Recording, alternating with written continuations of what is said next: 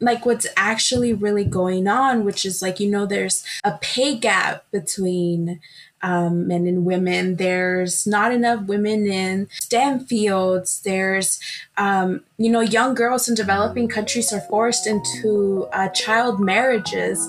So if it wasn't for her, I would have never found this passion to really fight um, for all women. And welcome back to the Login LA Virtual Reality Podcast, the weekly student run show where we amplify student voice during virtual learning, or what has become our virtual reality. I am your co host, Abraham Flores. And I am your other co host, Christine Latif. We hope this podcast finds you well, and if it doesn't, that's okay too. Goal for the podcast is to amplify student voice and increase your sense of community.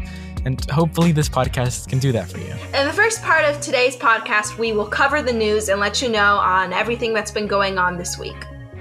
In the second part of today's show, we have a conversation with Yvonne Ortega, a high school senior passionate about female empowerment and advocacy at James Garfield High School.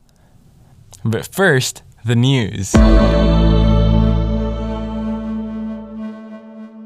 Los Angeles County has partnered with the app called Citizen, available on the Google Play Store and the Apple App Store. This partnership will help battle against the spread of COVID 19 by helping you track if you've been exposed to COVID by someone who has tested positive, and will also allow you to find testing centers.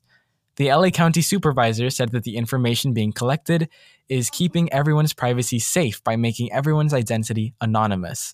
Now, here's some more information regarding COVID 19 from LAUSD. The district has officially completed a trial phase for its COVID testing program. There are now 42 effective testing sites for all LAUSD workers. The superintendent, Austin Beutner, wants to provide avenues for all staff and students to get tested, which will cost the district upwards of $200 million.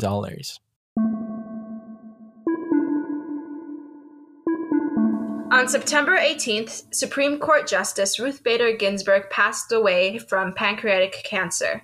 She was a feminist and defended a variety of gender based cases, including the right to have a job without being discriminated against based on gender. Furthermore, she worked to eliminate gender based stereotyping based on legislation and registration. May her memory be a blessing. On a little bit of positive news, Thank you all so much for tuning in. This week was our first week that we kind of went public with Login LA, and we've had such a good reaction. And we're just so excited for what's to come, both with this podcast, but with the campaign in general. So stay tuned, be sure to subscribe. And without any further ado, let's get on to our student interview with Yvonne Ortega.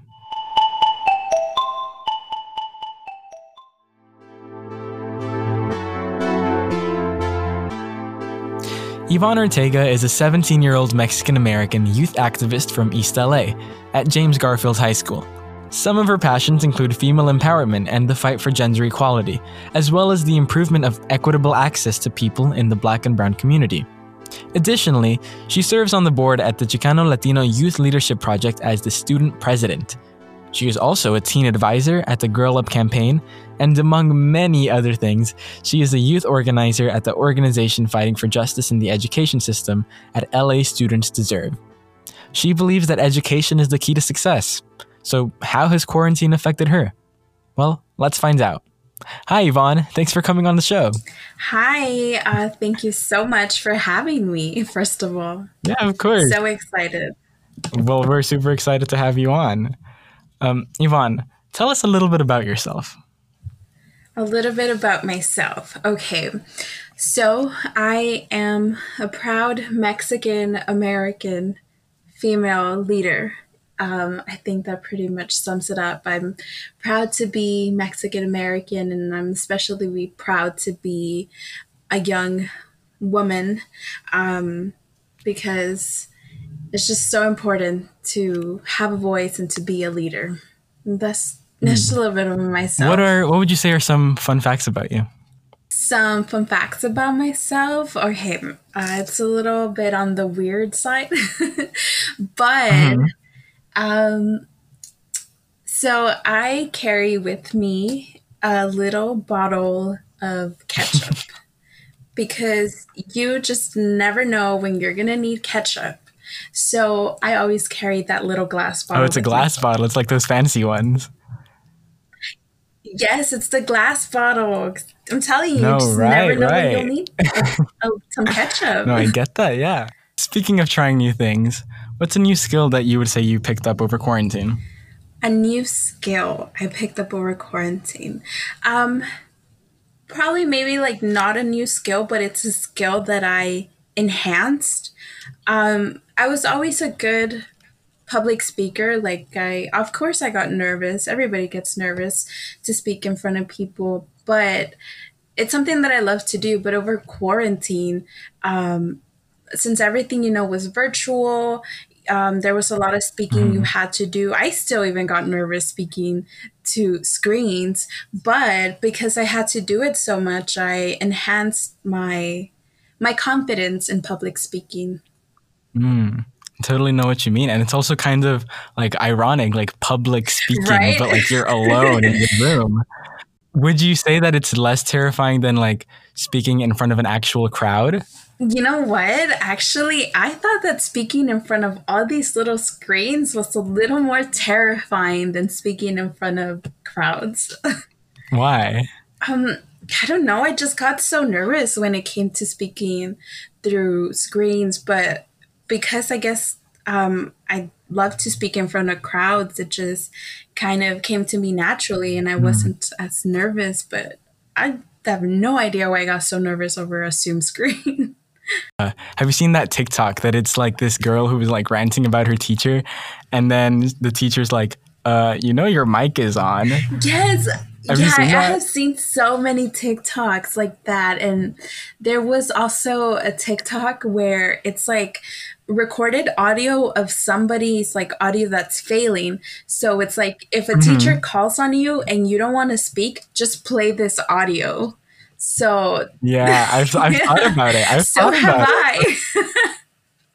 you know, I totally get what you mean. It's very much like sometimes I just want to disconnect from school. But how have you been connecting with your family?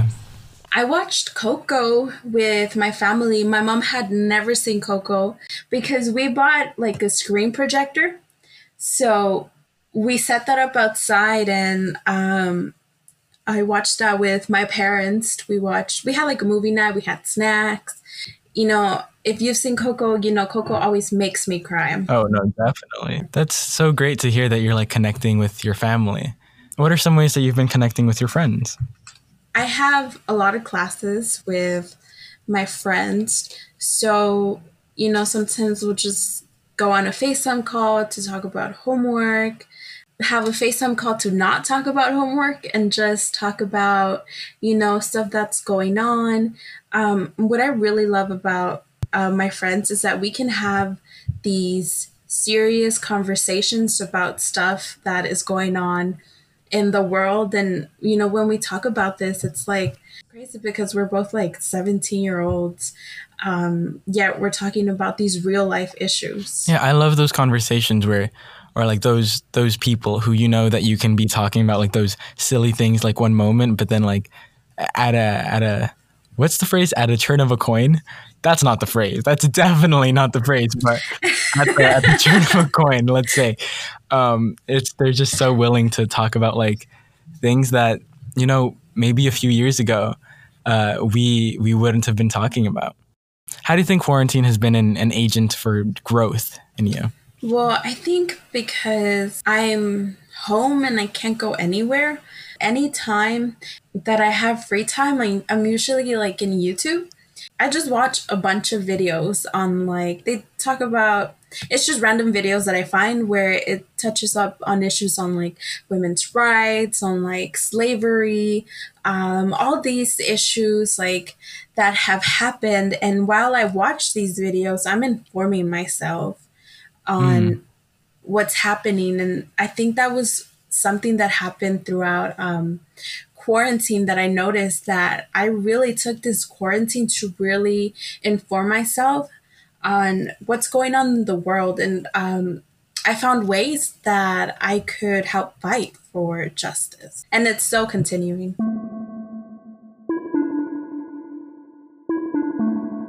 how do you hope to connect during school this year? Um, what I hope is that I don't, I mean, I don't think this will happen just because, like, I love my friends and the friends that I have. So, um, I know that we're we're never gonna lose the connection, even though we can't hang out physically. And you know, they might have their own schedules. I have my own schedule, but um, we always check in with each other. And I hope that um, I know that's something that's gonna happen throughout this distance learning that's going on, and that's something that I also want to do with teachers because um, I think in order for you to really like to learn a subject, like you really need to have a good mm-hmm. connection with the teacher. Mm. And that's something that I hope that will continue um, throughout this semester and next semester if we continue to do social distancing learning. How have you been kind of seeing that happen already? Well, I really appreciate what some teachers are doing. Like they they um, take a class period to do something like a bonding activity. So they don't do like a like a lesson. Um, what my math teacher just recently did was we had this cool activity where we had to talk about our names, how we got it, or if we had any funny stories with our name. And um, the whole class participated, she participated. And that's what I like to see teachers do when they take time out of their way to really connect with their class, especially mm. during these times where we can't be with each other. Mm. Yeah, they see you as a as a as a human that's right. also living along with them during this instead of just as a student. So kind of talking about school, uh, what are your plans for for next year? You're a senior. Um, what are what are your thoughts? Man, it's scary. It feels like just yesterday I was a freshman. um, right? Yeah. um, I remember uh, as uh, I remember freshman year, there was these seniors who told me were like, enjoy every single year of high school because it's gonna go by really fast. And I'm like, they're lying. It's only you know, high school is four years. like that's gonna be such a long time. Right. But now looking back at it, they were right. Um, like just mm. at a blink of an eye, we're seniors, and like where exactly, and, and it's, it's like we were just freshmen yesterday. But my plans mm. is to go to the East Coast. That has always been my dream to just go study in the East Coast, be an independent woman. And um, I'm looking mm. into majoring into political science. Why specifically the East Coast? Well, I think because the first time I ever visited um, a college in the East Coast, I just it felt so perfect. Like I just got that feeling of this is where I'm supposed to be. As a person who loves like advocacy and leadership, do you see yourself taking on any roles over there on the East Coast, specifically Washington D.C.? You know, I've thought about that. Um, that if you know, I if I really want to fight for the rights of my people, that I need to um, be in this big position in the White House, you know, because ultimately they're the ones that making decisions for the whole U.S. But what I realized that I what I really want to do is um, work in my community. I really want to make a difference in my community. So that's where I want to come back to. I want to come back to my community and I want to work with the youth in my mm-hmm. community to empower them to also come back to their community to fight for the rights of their people. And you know what? You're already showing like some signs of that uh, already. Like we kind of know each other from this program called the Chicano Latino Youth Leadership Project. Yes, uh, shout out to are, CLYLP. yeah. So at the CLYLP, we learned a lot about the the Latino slash Chicano education pipeline and how even though we are starting to become the majority in California and especially in Los Angeles, that isn't being translated into the, the college system, into the higher education system. Why I mean, this is kind of a huge question, but why do you think that is? And how do you think that we can make a change in there? I, I think what really plays a big part of it is that um, maybe we don't always have the most support from like or like support programs. I think that's what it has to do because people who come from like these wealthy schools always have these great school programs that's like advocating for them to go to college and advocating for them to succeed. But I think because we don't have those funds for those programs like that, that, um, you know, it really does affect on why not as many Latinos are really encouraged to to mm. go to college. And you know, most of the time we have to help out our parents, so that plays a big role in us right. to why we can't go to college because our situation is just different from people who come from um, places that have funds for mm. type of programs. Mm. Yeah, and you know, I think I think a lot of it is probably that I you're are you a first generation student? Yes, I am. Yeah, I think yeah, me too. And I think a lot of maybe the reason is probably that yeah, now we're like starting to be the majority, but even then we're still kind of new. Like we need to we need to go and rebuild everything. Like we we need to find out like what what line the, the, the correct taxes are so that you don't commit tax fraud on the FAFSA. like you still we still need to figure all of that out. Um, and they're like our parents are the thing I love about Latinos is that they're just so they're so hardworking. Like the culture is just about that. It's like work hard and get ahead in life. Um, I think just some sometimes though, like our parents kind of kind of maybe they, they forget about like actually living their life. They're just my, my parents, I God, I love my parents. Um, but they're just so preoccupied with their work that sometimes they forget that, you know, they also have their own life. Um, yeah, but just to add a little bit onto that, I think at the end of the day, parents just really want their kids succeed with and you know shout out to the hispanic parents because you know they're out there um selling flowers um mm-hmm. fruit vendors like because they just want a better future for their kids and mm-hmm. they'll literally go through anything for their kids and i am so thankful for that because i know that's how my parents mm-hmm. were and now I'm glad that they get to enjoy life because they really gave us everything to us. Hmm. Do you think that your parents are a big reason of all of your work in, in advocacy and leadership? Um, actually, I think for advocacy, I would have to give this to my sister Rocio. Uh, she hmm. was the one who sparked my um, passion for gender equality. So hmm. I, I would give this to her, but actually like the hardworking gene that I have definitely from my parents. Yeah, why do you why do you say that your sister is the one who kind of empowered you to do that?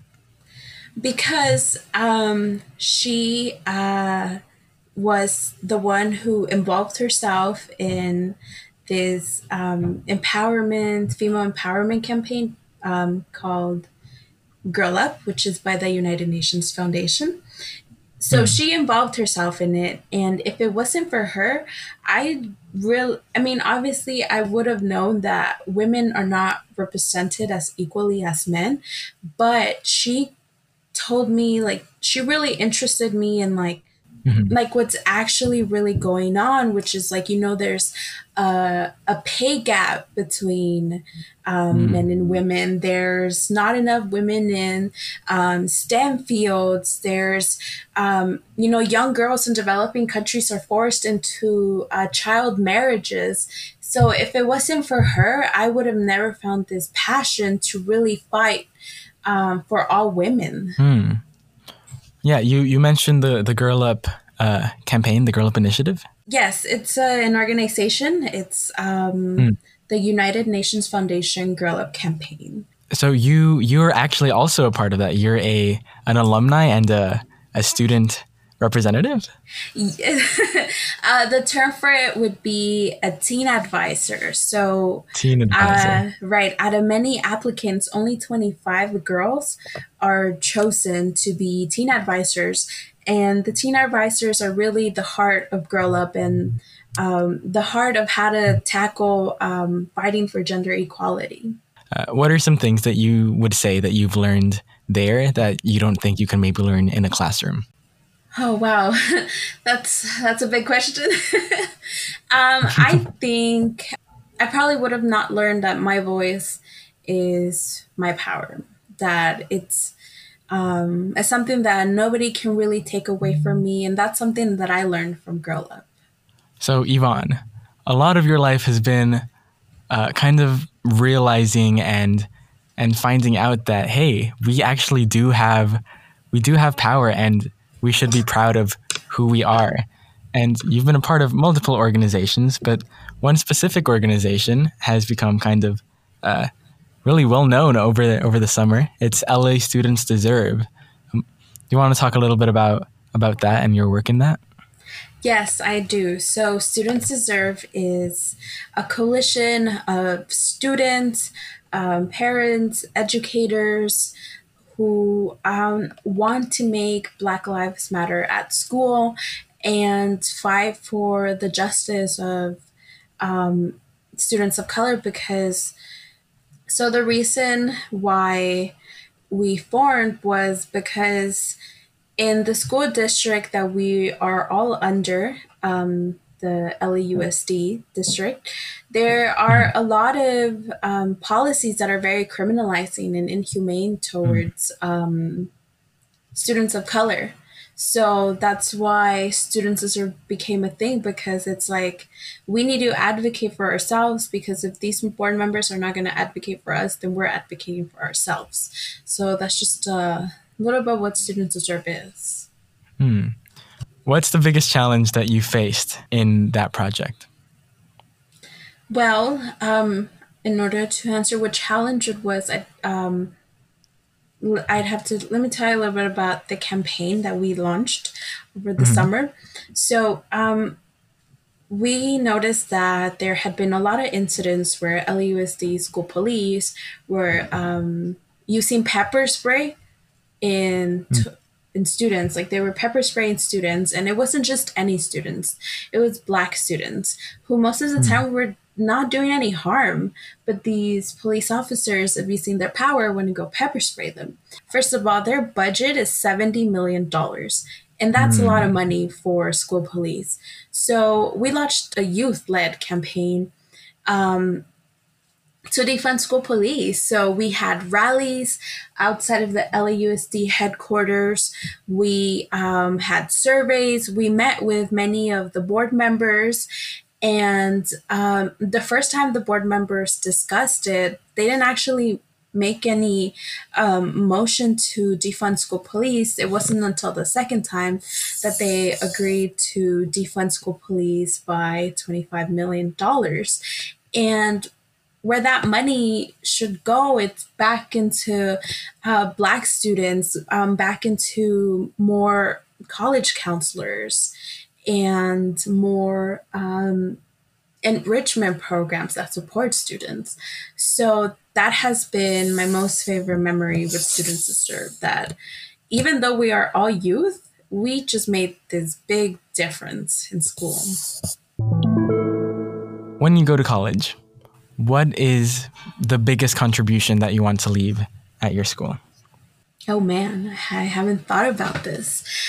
I feel like I would want to leave saying that I was a, Latina woman who who did it, who you know, was able to go to this school in the East Coast and she made a difference. And not only was she, um, not only was she a woman, but she was Latina because, you know, Latina women mm. can do it too.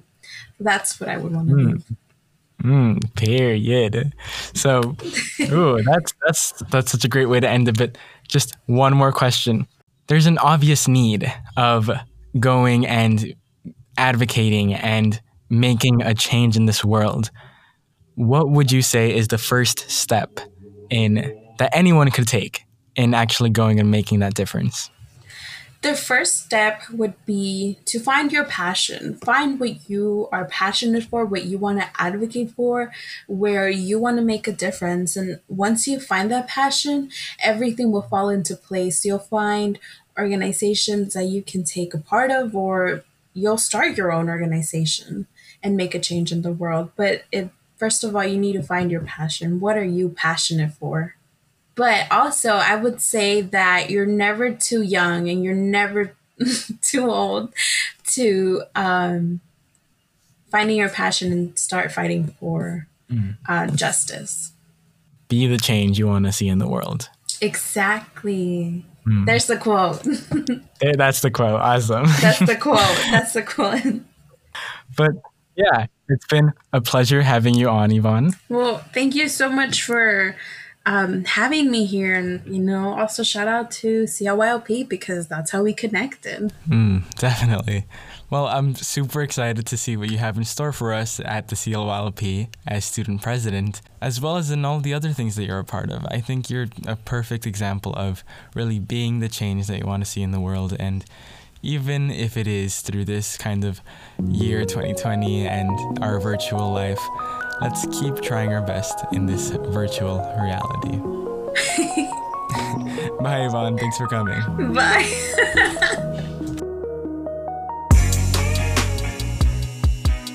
Before we leave, remember to check out loginla.org. There is the central landing place for all things Login LA. And subscribe now. New episodes every Sunday. We hope you will continue to join us on this journey throughout our virtual reality. See you in the next one. Login LA, your virtual school community.